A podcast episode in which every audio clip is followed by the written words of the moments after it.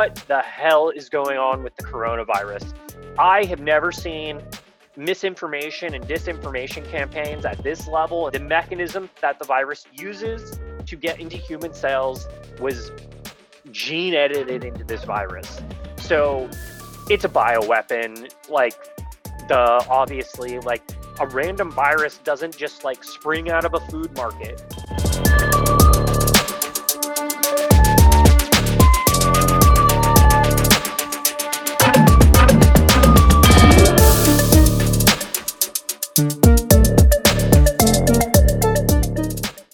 Welcome to Tech Post. I'm your host, Trent Lipinski, and in this episode, we're going to talk about coronavirus.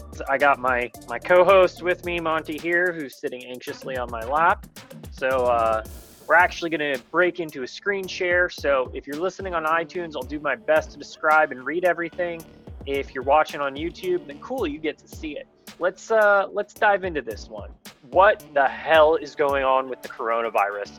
I have never seen misinformation and disinformation campaigns at this level in a really long time. I mean, it's been at least four years since the, you know, the uh, last election that I've seen a disinformation campaign at this level. So just for some context, like, the coronavirus genome has been sequenced by scientists. So we've analyzed it, we've looked at the genetic composition of Uh, you know, of the virus, and it's clear that the virus has been tampered with. The mechanism that the virus uses to get into human cells was gene edited into this virus. So it's a bioweapon. Like, the obviously, like, a random virus doesn't just like spring out of a food market. And we'll talk about that in a minute here. But then the other bizarre thing is, there's also some research now that's indicating that this virus is specifically targeting people of East Asian descent. So they're taking advantage of a, uh, you know, an enzyme or something that happens in people who are East Asian that allows this disease to spread more easily to that population and is more fatal for them. So it's potentially that A, you know, this virus has been designed, B, that this virus was designed specifically to kill people in East Asia uh, and who have genes from East Asia, and won't affect the rest of the world and the other world populations as much as it affects people of Asian ethnicities.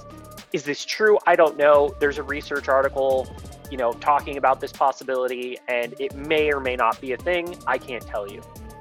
The most bizarre thing that's happened was this whole eating bats narrative. So the eating bats narrative is total nonsense. Uh, eating a bat is not going to give you the coronavirus. Um, and the probability of that happening is like, you you have a better chance of winning the lottery. Let me put it that way. Um, it's just not how viruses spread or get created and jump from one species to another. Um, if it was, then we would have all kinds of animal diseases, and it would be, t- the world would be a very, very different place if you could just eat a bat and get coronavirus. That was a misinformation campaign, uh, possibly even a racist campaign that was intended to shame China and make them, you know, look bad, essentially. This wasn't the truth. This isn't scientifically accurate. It's not scientifically likely. Um, and yet, if you talk to almost any American right now, they will tell you that the source of the coronavirus was from people in China eating bats, because the misinformation campaign that they were promoting for weeks on end, from December all the way through January, was just promoting this insane conspiracy theory, this insane narrative that's completely false. Um, when the truth is, this is a bioengineered disease. Like, this was created in a lab. So, like, as I tweeted, like, unless a bat flew into a bioweapon engineering lab, put on a coat, you know, grew opposable thumbs, and started bioengineering diseases, like, then I don't know what to tell you. Like, that didn't happen. That's not what happened here. That's not why this virus is spreading. That's not why this disease is turning into a pandemic. Um, so... There's only a few scenarios that I can think of at this point, based off of the information that's available. Is one, There's a real possibility that this was created by the Chinese government to attack their own people, or it accidentally escaped the lab. Two, this is a biological weapons attack from the United States or another Western power against China. If you look at the news that's been happening lately, the trade war that's been taking place for the last ten plus years, uh, you look at, you know, the foreign policy, the all the stuff that's been going down with Trump and everything that's been happening, we have been in a Cold War, in an economic war with China for over a decade. This disease is going to wipe out their economy and their bottom line. It's going to be an excuse to stop importing products from China. Uh, the U S Commerce Secretary is thumping his chest going, hey, this is going to be great for America. It's going to bring jobs back to America. Um, yeah, when someone high ranking within the U S government pounds their chest like this and publicly goes out there and takes advantage of a pandemic, that probably means they know something that we don't know. Um, so it's totally possible that America or a Western power had absolutely nothing to do with this, and they're just taking advantage of the situation. I would not put it past them to do that. But there's also a very real possibility that this was a biological weapons attack from the United States against China. And we're basically at war, and this is basically World War Three. And they're just not telling us because it's not in their benefit to tell us. Um, so, you know, this is a real possibility that we need to consider. The other third possibility at this point is that there is a billionaire or some other third party who has an agenda and wanted to create this population control system, uh, wanted to create this distrust between America and China. Uh, they may even be trying to start a hot war. So there's a real possibility that there is a third party uh, that is trying to use this to pit countries against each other, to crash economies, um, or they could just be crazy eugenicists or whatever. And they're, this is just, you know, they're them trying to, you know, thin the population out. Um, there are people like that, unfortunately, that have existed in history and in the present. And, you know, uh, that's a, another possibility as well. But I think those are kind of our three possibilities at this point, because I, I mean, there's all the evidence to indicate that this is a bioweapon, and there's zero evidence to indicate that it's anything else. Um, so, you know, we got to wait, obviously, and see what happens. And yes, I'm I'm diving into some theories here, uh, but I think those are the three most likely scenarios that we're dealing with with this situation. And it's going to be really fascinating to see if it spreads outside of China and starts to affect people of other ethnicities, and to see if that's true or not. Um, I mean, if people in other countries of European descent or, uh, you know, African descent or Australian descent or whatever, don't get as sick and don't die from this, then yeah, that's another clue that this is probably a bioweapon. Um, so again, uh, you know, this is the times we're living in. This is the this is the the world we live in now. Wars are literally potentially taking place in front of our eyes. Um, you know, you had the media drumming up for the Iran war and all that crap, you know, at the end of December and beginning of January, but you know, that didn't happen because it's never going to happen. But, uh, you know, you do have real events like, you know, the trade war, uh, the economic disparity that's taking place between China and the United States. Um, you do have, you know, these actual bioweapons that are created by world governments, like Lyme disease, like possibly this coronavirus, um, that, uh, you know, do get out of the lab by accident or on purpose. Um, so, you know, these are, uh, th this is unfortunately the world we live in, where, you know, the most likely scenario is things only really happen anymore if someone else is profiting off of it. So to assume anything else and that this was just some giant accident or whatever, like, I don't know. Um, I'm pretty sure that the way the U S media has been reacting, the global media has been reacting, and how the Chinese have been reacting to this, that this is probably a pretty bad situation that has all the makings of a man-made situation one way or another. Um, so the only question mark at this point is who's to blame um, versus, you know, is someone to blame? And the answer is definitely someone's to blame. Someone cooked this up in a lab, uh, and someone either released it on purpose or whatever.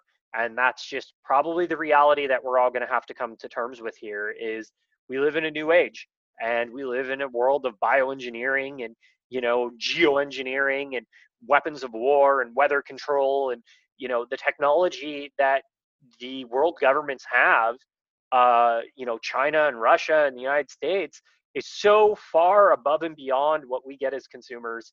Um, it's a joke.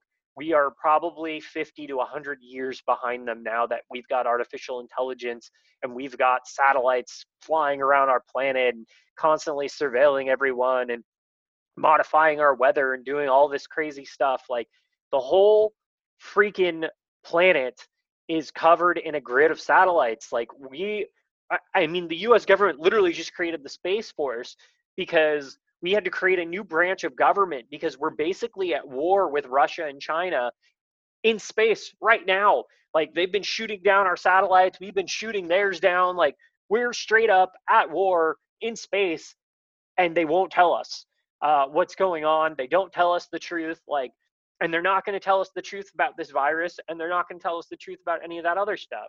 So I'm going to end this episode and just wrap up with a little education here on how you can treat yourself of viral infections. So one, elderberry. It prevents viruses from and flu viruses from being able to enter human cells. Uh, it's been used for millennia, generations, really long time. Really potent antiviral. Um, you can buy it on Amazon. Yeah, give Bezos even more money. Um, and another good one, there's this drug called Alinia. Um, I don't know how to pronounce the generic, but uh, the, the brand name in the United States is Alinia. It is a potent antimicrobial that has antiviral properties. Your doctor will not tell you that this drug exists and will not give it to you. They will let you die before letting you know that there is a drug that can actually shorten the duration of your flu that has less side effects than Tamiflu. Uh, that's easily available. It's probably sitting at your pharmacy right now, but it actually cures people, so doctors don't prescribe it anymore. Oh, and it has a really low side effect profile. It does have some side effects. It's still a drug, but way lower than antibiotics, way lower than the other antivirals out there. Um, and you can also go on it for a long period of time if you need to. So take it with food if you need it for whatever reason. Um, and let's see, what else? Um, olive leaf is another good one, really potent antimicrobial that has some antiviral properties. Uh, oregano uh, is another one, also very strong. Um, there's a great product out there that I've been taking called Biocidin. Um, you can go to biocidin dot com. They make a liposomal formula. It's a combination of a bunch of different herbals, has antimicrobial, antiviral properties.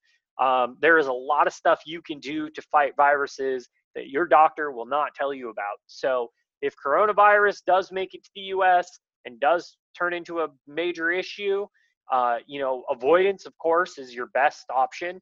Um, and your second best option, if you do get sick, is double down on antivirals, hydrate. And if you get the fever, let it happen. I know people like to take, you know, fever suppressants and all that crap.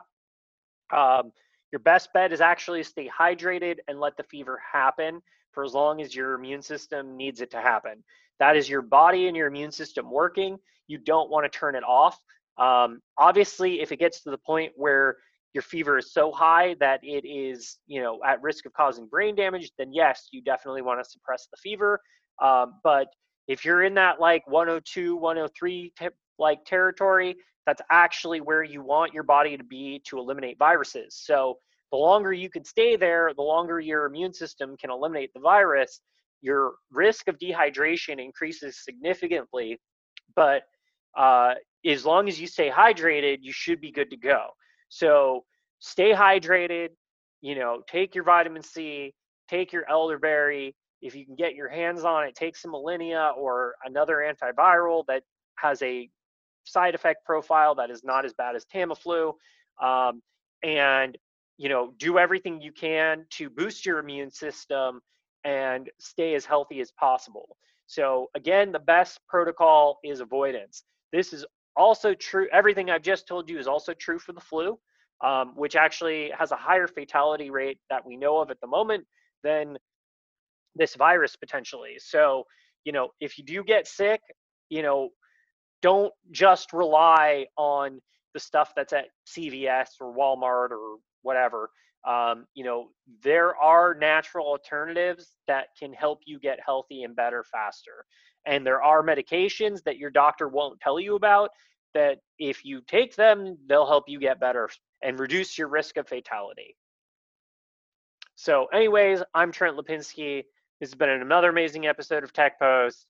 I'm going to drop some more truth bombs on the next episode, so stay tuned.